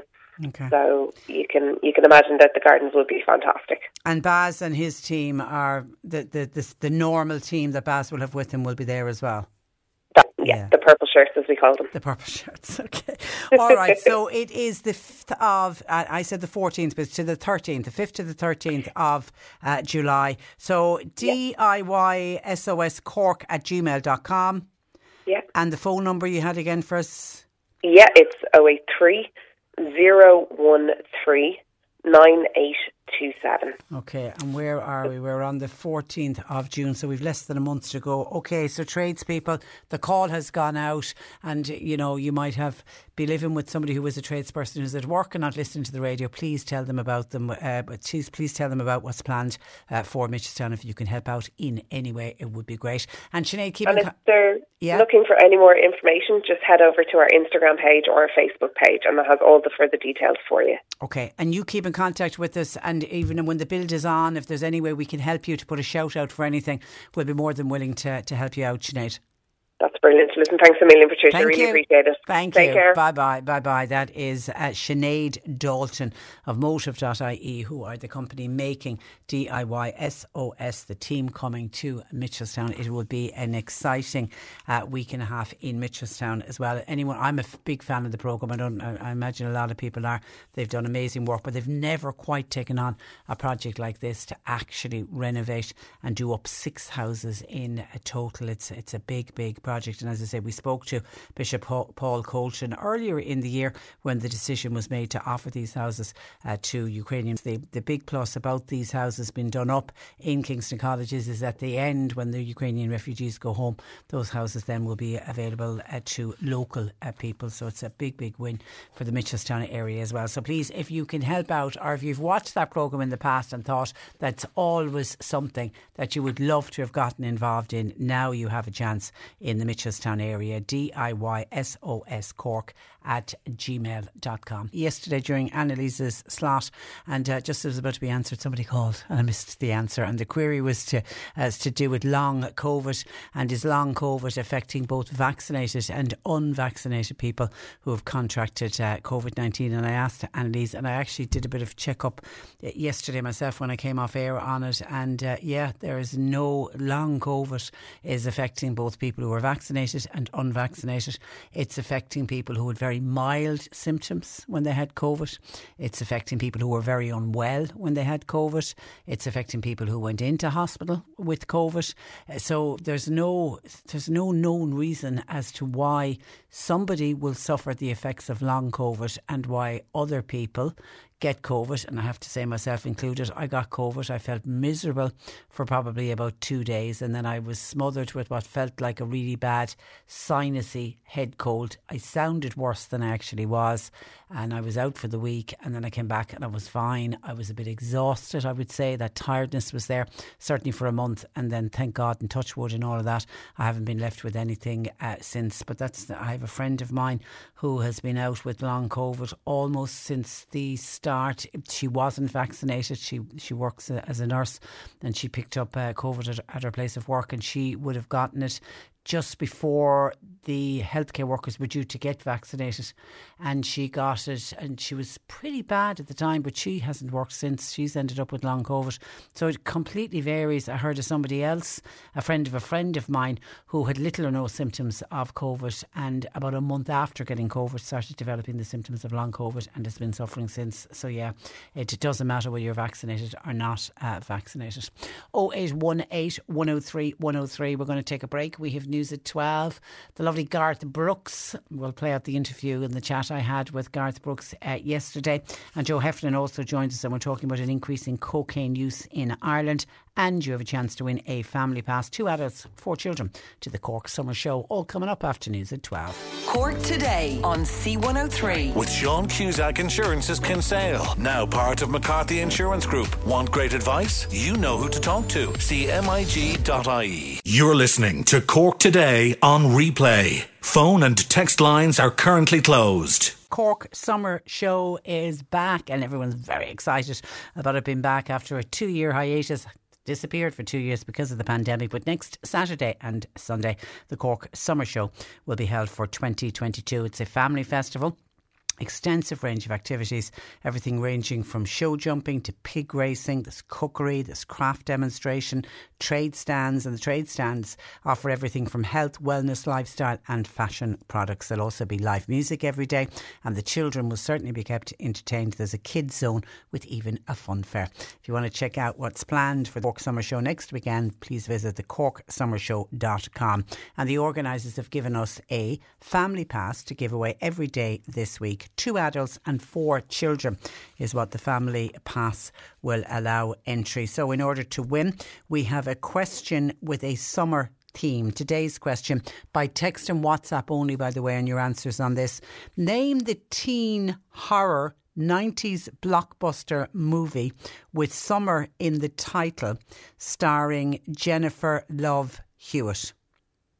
Name the teen horror 90s blockbuster movie which had summer in the title and the main star Jennifer Love Hewitt. What well known 90s movie, blockbuster movie, are we talking about. You've got to text or WhatsApp your answers, please, to 0862 103 103, and then we will select a winner who will win that family pass, two adults, four children, to go along to the summer show on either Saturday or Sunday. So get working on movie that has the word summer somewhere in the title. What is the name of the movie, please? Now, uh, some of your texts in. This is one and I welcome the thoughts, obviously, of farm families from, on this particular issue. A texter says, Hi Patricia. There is a tradition of feeding the silage men in farm families. Now, anybody that has a, uh, has a farm will know exactly what we're talking about there. If you get workers onto the farm cutting the silage, they might be with you for a day or two. They'll be working all day. And then in the middle of the day, and I'm assuming it's in the middle of the day, you serve lunch up to all of the men that have come in to do uh, the work. And it is an old uh, tradition. And it goes back, I'm right in saying, many, many years ago when it wouldn't even have been contractors, neighbours you know, the various men from around the different farms would have all descended on a particular farm. Everybody would help out. And on that day, the farmer's wife would serve dinner for every, everybody. And that's kind of how the tradition started. But in, in recent years now, it's contractors. So you feed the contractors on the day. Anyway, this texter is making, I think, a very valid point that family dynamic today has changed very much in that many farmers' wives work outside of the family home. So there isn't a farmer's wife there on the day that the contractor arrives to prepare the dinner and to serve the dinner and clean up after all of the men folk. So it can be a struggle if the farmer's wife is working outside of the home. What happens is the farmer's wife either has to take a day's holiday and are incurring expense ordering in dinners and then organising somebody to serve the food to the workers. So the question being asked by this texter, should the contractors still depend on the farmer to feed the workers or should it be the contractors and the workers themselves should it be their own responsibility to provide food for themselves? The listener said at the end of the day, tractors now have air conditioning. So even if it's a very warm day, they'd be fine to sit in their own tractor and eat their lunch. Also, final point on this text is bear in mind it's an expensive service that the contractors provide. So you have to pay the contractor to come in and to cut the silage, and then you've got to feed the workers as well. Should that tradition be done away with and it should be up to the contractor or the workers themselves to provide their own food. Your thoughts welcome. As I say, it is something that we're pitching very much at farm families and how do other farm families feel? And is that listener right with the dynamics changing? The farmer's wife isn't always available to be cooking up the big dinner for the contractors' workers. Your thoughts welcomed on that. Uh, 0818 103 10. John Paul is taking the calls, or you can text or WhatsApp the answer to 086, or not the answer, your thoughts, please, to 0862 103. 103 Now, we've been speaking this morning on the programme about Ukrainian refugees and the problems that the government are going to face as we head into the summer with the contracts running out for many of the hotels on the 28th of July. That means refu- Ukrainian refugees that are currently living and staying in hotels will have to vacate because the contracts will be gone and the government and the local authorities in that area are going to have to find alternative housing for them. And then we'd Ernst and Young doing some consultancy work for, for the government and doing some modelling. They're basing it on the number of refugees on a guesstimate. They're guessing that if 250 people arrived every day, what will the picture look at the end of July? Even if you lower it to 150 people arriving every day, they're basing the modelling. What would it look like at the end of August? And they're, the worst case scenario, they're saying at 150 people coming every day, by the end of August, we could end up with up to almost 700, 7,000 Ukrainians would end up with nowhere to live. And the government, therefore, are doing everything that they can to try to organise housing the Ukrainian refugees that are here at the moment and the ones that are, are expected to come in in the coming days and uh, weeks. And we had the Cabinet Subcommittee again on Ukraine meeting yesterday uh, to see what that they can do for the for the refugees going forward. Somebody says, Patricia, why are the government bringing refugees in if there's no room? Uh, if they can't house them, why are they bringing them into this country? We see they're not bringing them in. Remember, refugees just arrived. That's one of the reasons why the government have no idea from one day to the next until the plane lands how many people then get off the plane and say, I'm a Ukrainian refugee, I'm looking for refuge, please. So they don't know from one day, they don't know from one week, from hour to hour even, how many people. And we know the number has fallen off. There's less and less coming in, but we still, we could still have 250 refugees arriving every day right throughout the summer months. It is possible that that could happen. So they're while they're doing their modelling and while they're trying to accommodate the people that are already here, they also have to bear in mind that there could be more arriving next week and the week after, and none of us know when this war is going to end. So it is a kind of a real headache for the government in trying to decide where and how they're going to house all of these people. And then that's led to a listener saying, Look, my heart really goes out to any of those families from Ukraine that have to flee their country due to war. None of us would like to be in the situation where we would be in need of having to flee Ireland because a war broke out or we got invaded. But this listener, I think, is summing what we hear this quite a lot from people of late. Certainly, I think in the last month, in the early days of the invasion of Russia and into Ukraine, there was a huge outpouring of support and compassion for the Ukrainians. But I think as the situation in this country is getting worse with our own housing issue, and with now the government even saying we don't have enough spaces for the Ukrainians, more and more people are saying, what about our own Irish families who are on housing lists? Many of them are on housing lists for many, many years. We have people living on the streets, we have people living in emergency accommodate, uh, accommodation. It's, it feels like that our government don't want to know about our own homeless and our own Irish families who are waiting to be housed by the council, waiting to start up their own family home. And that signed a very angry listener who feels on the next election all of the main parties are going to really suffer. And this person, this texter, feels that Sinn Féin should be given a chance to prove what they can do. I am a very angry listener because of all of this. And as I say, we are starting to see more and more of that. But I go back again and we'll hear this from other listeners as well. These people are fleeing a war situation until we can somehow get this war to end. And I don't know what the answer is to get this war uh, to end. But until we do, we will have Ukrainians pouring into this country. At what numbers, I don't know. But it is something that is just not going to be sorted and certainly not going to be solved uh, very quickly for sure. 08 18 103 103. John Paul's taking your calls. You can text or WhatsApp to 0862 103 103. The C103 Cork Diary. With Cork County Council delivering roads and housing, community and business supports all across the county. See corkcoco.ie. Shanballymore Golden Hour will happen tomorrow, Wednesday morning, between half past 10 and half past 11. Everyone invited to come along, where a warm welcome and a cup of tea awaits uh, everybody. And Kanturk Tidy Towns Committee are, uh, want to thank all of the businesses and the residents in the town for supporting their work, but they are asking for your continued support because we're in judging season. Please keep care of your own patch, pick up the litter, sweep the pavement in front of your property. There'll be an open air mass on the green in Canon Sheehan's Place in Mallow tomorrow, Wednesday, 7 pm. It's for deceased residents, family, friends, and previous residents, all welcome to attend. And a novena to the Sacred Heart will commence this Thursday. 16th of June and run through until Friday the 24th of June 10 a.m. to 5:30 p.m. daily. It's at the Sacred Heart Church on the Western Road in Cork and it will be led by Father Paul Clayton Lee. And there will be bingo in Mallow GAA complex on Friday night at 8.15.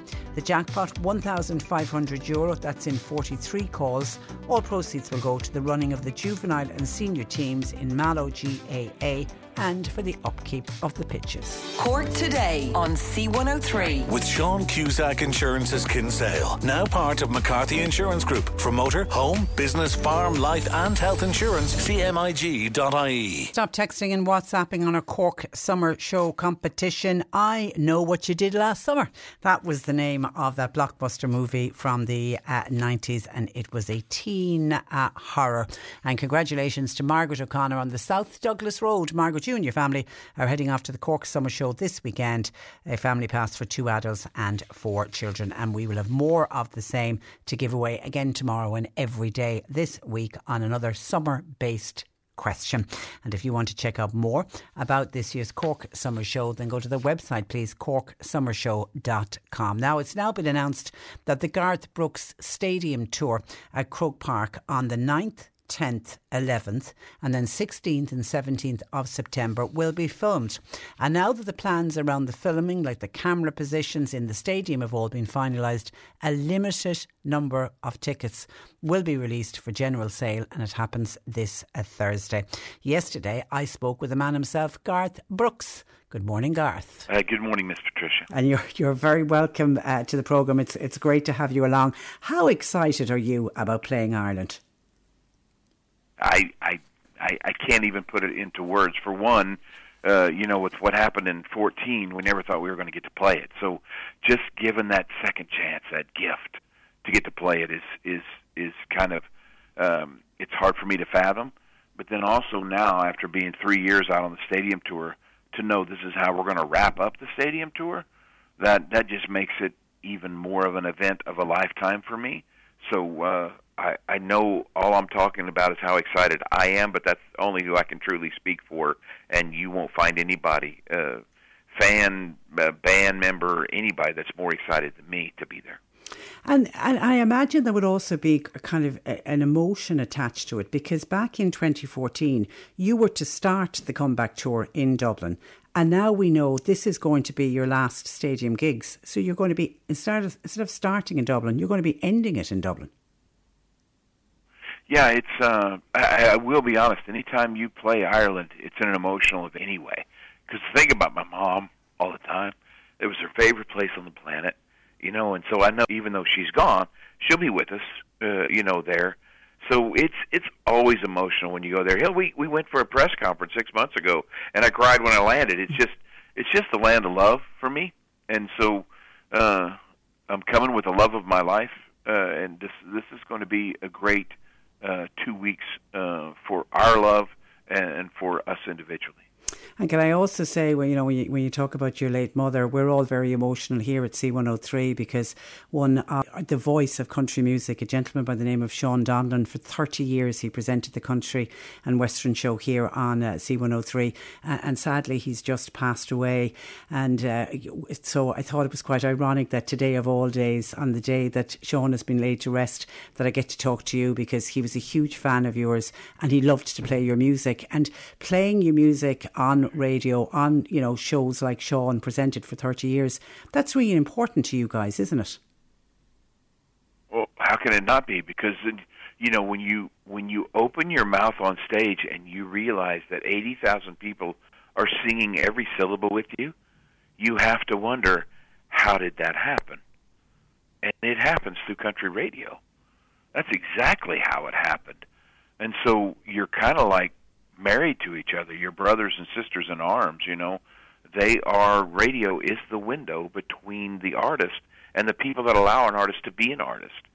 So it's a it's a it's a very beautiful thing, uh, country artists and country radio. And when you say that uh, the people sing, we the Irish, we're known for that, aren't we? At concerts, I mean, you play, you've and you have played all over the world and and all over America. Is there something very special about us, the Irish, knowing all the words of the songs? Oh, Miss Patricia, you don't understand. It's not just singing; it's singing on pitch, in time. You breathe the same way as the records breathe.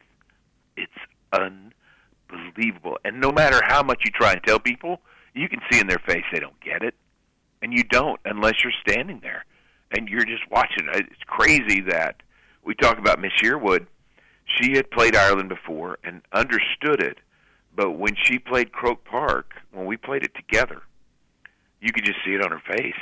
It hit her like a it hit her like a hammer, and she's back there crying, and we all were. So it's uh, yeah, it's more than just singing whatever that is, is what you want as an entertainer. And I remember last November when the tickets went on sale for the original two dates, not five, two dates. I remember at one stage, like there was something like 300,000 people were in the queue and we were getting frantic calls into the radio station saying, we can't get the tickets, we can't get the tickets. I mean, obviously with the time difference, you would have been in bed when all that was going on. Did you wake up to this incredible news then from Ireland? yeah, the phone rang, and me and Miss Yearwood were in bed, and and uh, here's the thing: I know we're all speaking the same language. I couldn't understand a word Peter Aiken was saying. he was so excited and and so happy for us, and so I just had to ask him, slow down, tell me again, because I thought the same as you did. I thought that there would be two or three shows, and then if those, you know, if those went, then you you could put your other two. He said all five of them are already gone. We couldn't believe it, crying, just happy because you know it's not about the number of tickets; it's the fact that it's actually going to happen. That's the big thing here. So, just feel real lucky, real excited. Okay, and for, for fans going along, what a mix of what the old and the new is that what we can all expect? Well, the the thing is, uh, you know, I go to concerts as as a fan. I I stand, you know, where my seat is, and we watch it. We were just at a concert two months ago, and my thing is, I come there to hear the old stuff. I come to a concert to sing along, and so as an entertainer, I think you're doing a huge disservice to trade a lot of the old stuff for new stuff. I say you play the old stuff, and then ask them if they're okay playing the new stuff. They're going to let you play it as long as you make sure you sing all those songs that they came here to hear. That's your job. That's your that's your joy, your honor, all those things as an entertainer. So don't forget, don't forget why they're here, right? Well said, well said. There's nothing annoys me more than to go to a concert and you don't know any of the songs.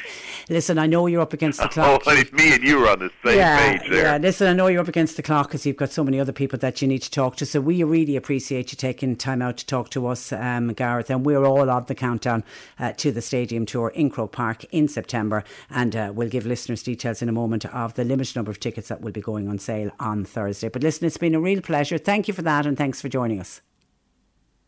Miss Patricia, I'm in love with you. Thank you for making it so much fun. You have the best day, okay? You too. Dee says, Patricia, eight years ago, we a surplus of cowboy hats.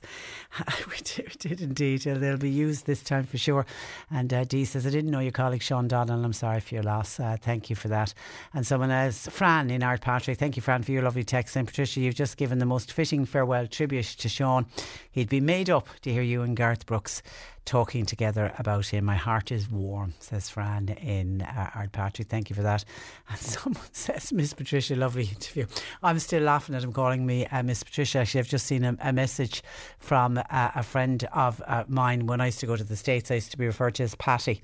Somebody says, I should have got him to call me Miss Patty. And just throughout the interview, he kept referring to me as Miss Patricia. Uh, hi, uh, Patricia. I went to, um, oh, sorry, I'll leave that for a moment. Okay, and just on the, oh, just still on Garth Brooks, somebody says Garth Brooks should give free tickets to the people living locally around Croke Park. It's the least they deserve given the upheaval to their lives. I am a fan, but people are having their rights wavered in fairness. That is part of the deal, isn't it? That the Croke Park residents will be getting tickets to go along to uh, see Garth Brooks and then they'll be able to hear, living so close, they'll be able to hear each and every one of the concerts. And for people who are waiting to get uh, tickets, what they're calling the production holds, these are the last of uh, the tickets now that they've finalised where the cameras are going to be in place for the filming of his last ever stadium uh, tour. His last five concerts will be here in uh, Ireland. So there's a limited number of tickets available. They go on sale on this Thursday morning at 8 a.m. And it is from ticketmaster.ie. So ticketmaster.ie, 8 a.m. on Thursday morning. And I can already see some people saying, I'll have the alarm set. Wish me luck. Uh, 0818 103 103. And just a couple of comments in on the farm families and this was kicked off by the listener who was saying just with the dynamic and the changing of farm families with the contractors coming in cutting the silage and the tradition is that the farmer's wife feeds the workers. And this listener is making the point not all farmers' wives are now living at home they're, because they're out of work all day and therefore they either have to take a day's holidays to come home and feed the contractors and the workers or they'll have to pay somebody to come in and get caterers to come in and bring in the food. And somebody's saying it's an expensive enough service, should they not be providing their own food? A Couple of thoughts in on that. Karen agrees and she says would also extend it to tradespeople. She said many tradespeople, if they're working in your home, some feel you should be providing them with dinner. Now, she said it's not all workers, but she said particularly some of the older workers. She said we're paying enough for their service. Why should we have to provide them with dinner as well? She said it's okay if you're cooking dinner and there's enough in the pot, but to have to specifically uh, sit down or stand up and get the food and provide it for contractors or tradespeople. She feels it's a bit unfair in this day and age. Somebody else, completely different view, says, For God's sake, would you feed the poor old farm contractor? It's only a few days in the year. We've lost a lot of our traditions already. We've had two years of nothing due to COVID, so it's nice to have the lunch or dinner. Sure, it'll only be for an hour. And then, but you have to prep it and prepare it as well. And another person says, Silage contractors should be looking after their own food because with COVID, having to feed them and bring them into your own home it surely is hardly advisable. And I wonder what was ha- what happened over the last couple of years during the height of the COVID pandemic. What happened with uh, contractors? Were people were, were, people still bringing them into the house uh, to feed them? 0818 103 103. John Paul's taking your calls. You can text, you can WhatsApp to 0862 103. Cork today on C103 with Sean Cusack Insurance's Kinsale, now part of McCarthy Insurance Group. They don't just talk the talk; they walk the walk. CMIG.ie. This is the Cork Today replay on C103. And we are going to be talking about the worrying increase in the number of young people being treated for cocaine uh, use. But you want to remember our own Sean Donlan because he was a, a good old do. friend of yours. Yeah, um, I, I do indeed. Sean was a great old friend. We sang many songs, Patricia, in each other's company on many memorable occasions indeed. Um, so I would like to say uh, deepest condolences to Magella and all Sean's family and extended family. We met them all, I think, all, yeah, in Fermoy last Sunday at Sean's removal. And you could see how popular and in in in in the great esteem that Sean was held um, because um, there was a vast amount of people at the removal, um, right up around the block.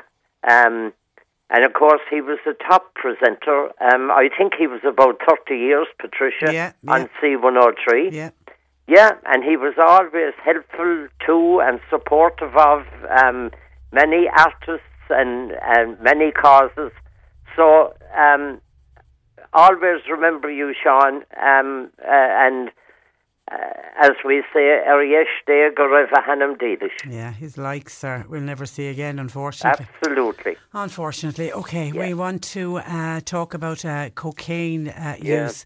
I mean, in the line of work you're in, um, Joe, are you very worried to hear about this increase in cocaine use? I am.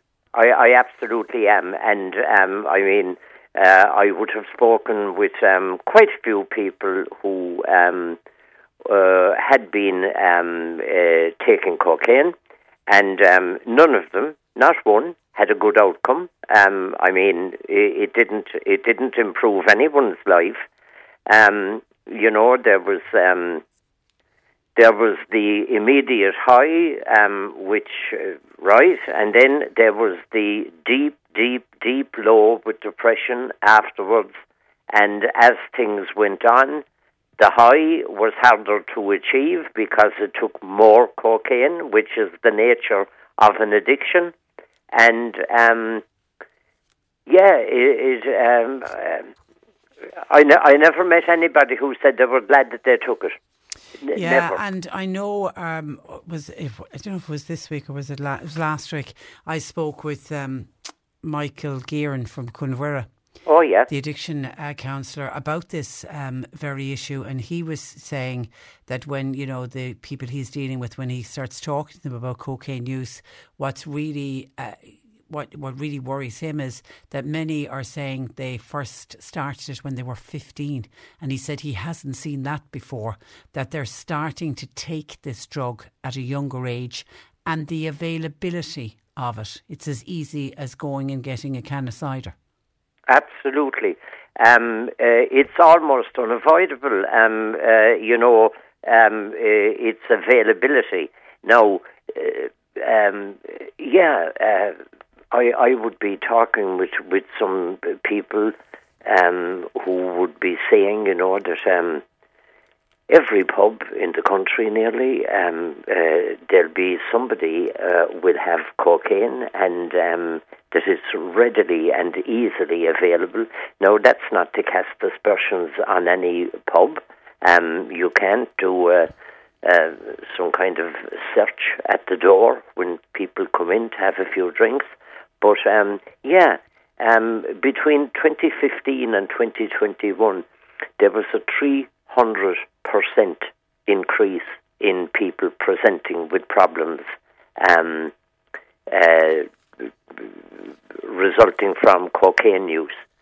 Um, a 170% increase in the number of young people treated for cocaine use.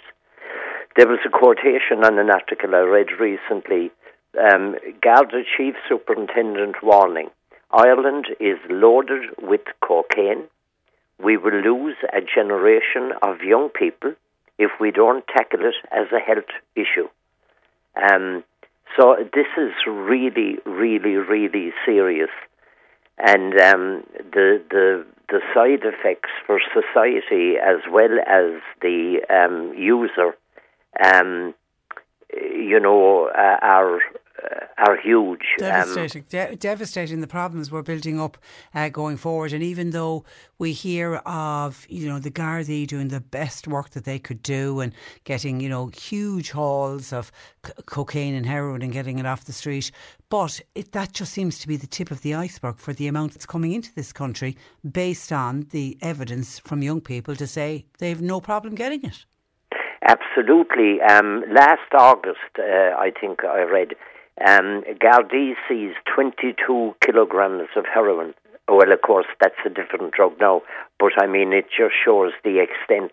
Um, Cork had the biggest ever haul of heroin in July with three kilograms, but l- l- let us stick to what um, we're, we're talking about cocaine. But there was I a massive, reading- there was a massive um, cocaine haul lately. But you know, Mike Right. Was even saying it doesn't matter. Just no matter how much they seem to be able to, the Gardaí can can get their hands on.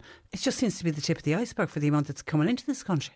Absolutely, and um, I mean the uh, the effects are far-reaching. Um, I was reading an article um, quoting the uh, Family Addiction Support Network, uh, FASN, um, that um, you know families were being threatened and indeed attacked because of drug deaths of a family member. Um, uh, it was frightening to read it, um, you know. Uh, oh, scary stuff. Um, you know, there was one incident of a pipe bomb, bomb under a car. Um, it's uh, it's it's really it's really crazy. Um, uh, and uh, there was a guy now that you mentioned, Cornvera Brewery, um, an excellent, excellent treatment centre. Um, there was a guy on the Tonight Show um, uh, the other night, uh, a lad called Connor. Well, he was an absolute pleasure to listen to. He was three years now um, uh, clean and sober, and um, you know he was saying that he finished up like kind of sitting in a room, uh, just using cocaine all day, not to be getting high anymore, but just to stay somewhere normal, and not to be having hallucinations, and not to be having, um, you know, paranoia, etc. Um, uh, and he said that um, eventually um, uh, he he went to Cuan Mhuire Bruree and uh, and he got uh, clean and sober, and uh, he was three years. And of all the people on the show, um, whether politicians or commentators or whatever, he made the most sense of all because you know he was saying like been there, done that, and that it's possible to pull out of the downward spiral. But we need more treatment centres because Cuan Mhuire, along with all of the other treatment centres, have massive waiting lists. Yeah, yeah. It's like that Garda chief superintendent said, like, if we don't tackle it as a health issue, um, we will lose a generation of young people. It's, um, it's, it's, it's really, really, really big. I mean, in the old days, um, uh, our main uh, drug of uh, choice, as it were, was alcohol. But now things have got out of hand. Although um, that wonderful organisation, Tomar, uh, recently had an advertising drive uh, headed uh, "Drink is a drug," and I suppose we should remember that too. But um, where where people, where young people might have started to have a, a drink at 14 or 15, they're now using drugs, especially cocaine, at those kind of ages. It's absolutely amazing.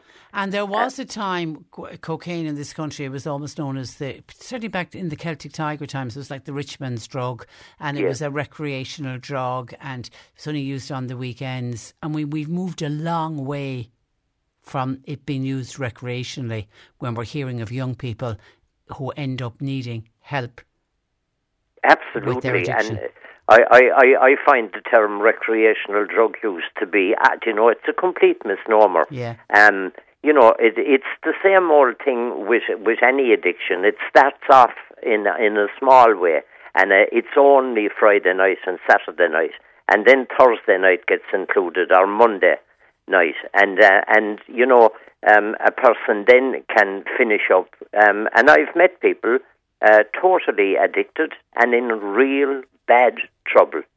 Um, uh, and and needing help. Um, it helps to come and talk to someone. Um, uh, say the IACP um, has a list of counsellors covering every nook and cranny of the country. Um, if if a person looks up IACP.ie and uh, clicks on find a counsellor, they'll probably find someone within 20 minutes of their front door. Um, it's uh, it's it's you know that's the first thing is to admit I have a problem, and then to go and talk to someone about that problem. And if the one to one isn't um, you know sufficient for where the person is at, well then they probably uh, definitely would get referred to one of the um, treatment centres. Yeah, uh, but, like- but in the meantime, while people are waiting to go into treatment centres, or for people who are not at that stage yet, once they can identify that they've got a problem, go and get help. You know, the talking to somebody like like yourself or somebody in your profession might just be what they need to get them off to get them off it before it gets to the stage that they Yeah. would need to be admitted for treatment. Yeah, and as that lad Connor said the other night on on that television show, um, you know, uh, if if you haven't started, don't start, and if you have started, do something about it, and um, before it escalates into a real bad problem. As I say, I've never met anyone, never, who said it was a good idea. Um, anyone I've ever met who was, uh, you know, having a problem with cocaine were very sorry that they ever, ever started the first day. Um, but it is, um, you know, recovery is possible. Yeah. And I suppose the main thrust of our talk today would be if you haven't started, don't start. Yeah. And if you have started, Stop. um, do something about it. Yeah. Yeah, stop Yeah. and stop before you get into that uh, Yeah. cycle of needing more and needing more. And cocaine does kill. Absolutely. I mean, um, heart attacks, stroke, these have all been um, recorded as um, uh, results of cocaine use. You you hear about people who's um, uh, on on a on a slightly lesser scale where the septum uh, in their nose is gone. Um, you know they have um, uh, they're not sleeping well. Um, they have um, uh, you know, anger problems, anxiety, paranoia, depression. Um, and that's not really, when you read out that list, they are kind of. That's um, not fun. It's not something that you'd No. be signing on for. Yeah, No, no. it certainly is not. yeah, and then as you say, Yeah. the long the long term effects they can lead to uh, heart attack, kidney failure, brain damage. Yeah, it's just yeah, Yeah. it's it, bad bad news uh, for sure. Okay, listen, uh, Joe. As always, thank you for that. Uh, we'll chat again next week. In the meantime, though, thanks for joining us today. Thank you, Patricia. Good afternoon to you. Bye bye. That is Joe Heffernan. Joe runs a counselling practice in Boherbue. His number is 086 834 8145.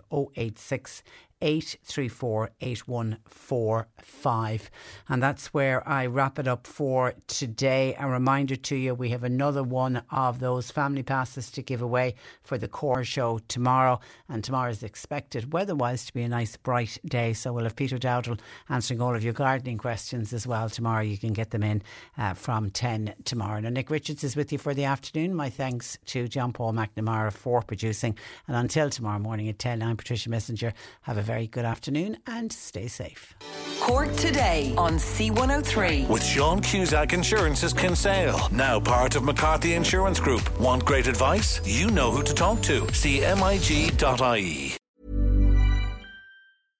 Want flexibility? Take yoga. Want flexibility with your health insurance? Check out United Healthcare Insurance Plans. Underwritten by Golden Rule Insurance Company, they offer flexible, budget friendly medical, dental, and vision coverage that may be right for you. More at uh1.com. Planning for your next trip? Elevate your travel style with Quince. Quince has all the jet setting essentials you'll want for your next getaway, like European linen, premium luggage options, buttery soft Italian leather bags, and so much more. And it's all priced at 50 to 80% less than similar brands. Plus, Quince only works with factories that use safe and ethical manufacturing practices. Pack your bags with high-quality essentials you'll be wearing for vacations to come with Quince. Go to quince.com slash trip for free shipping and 365-day returns.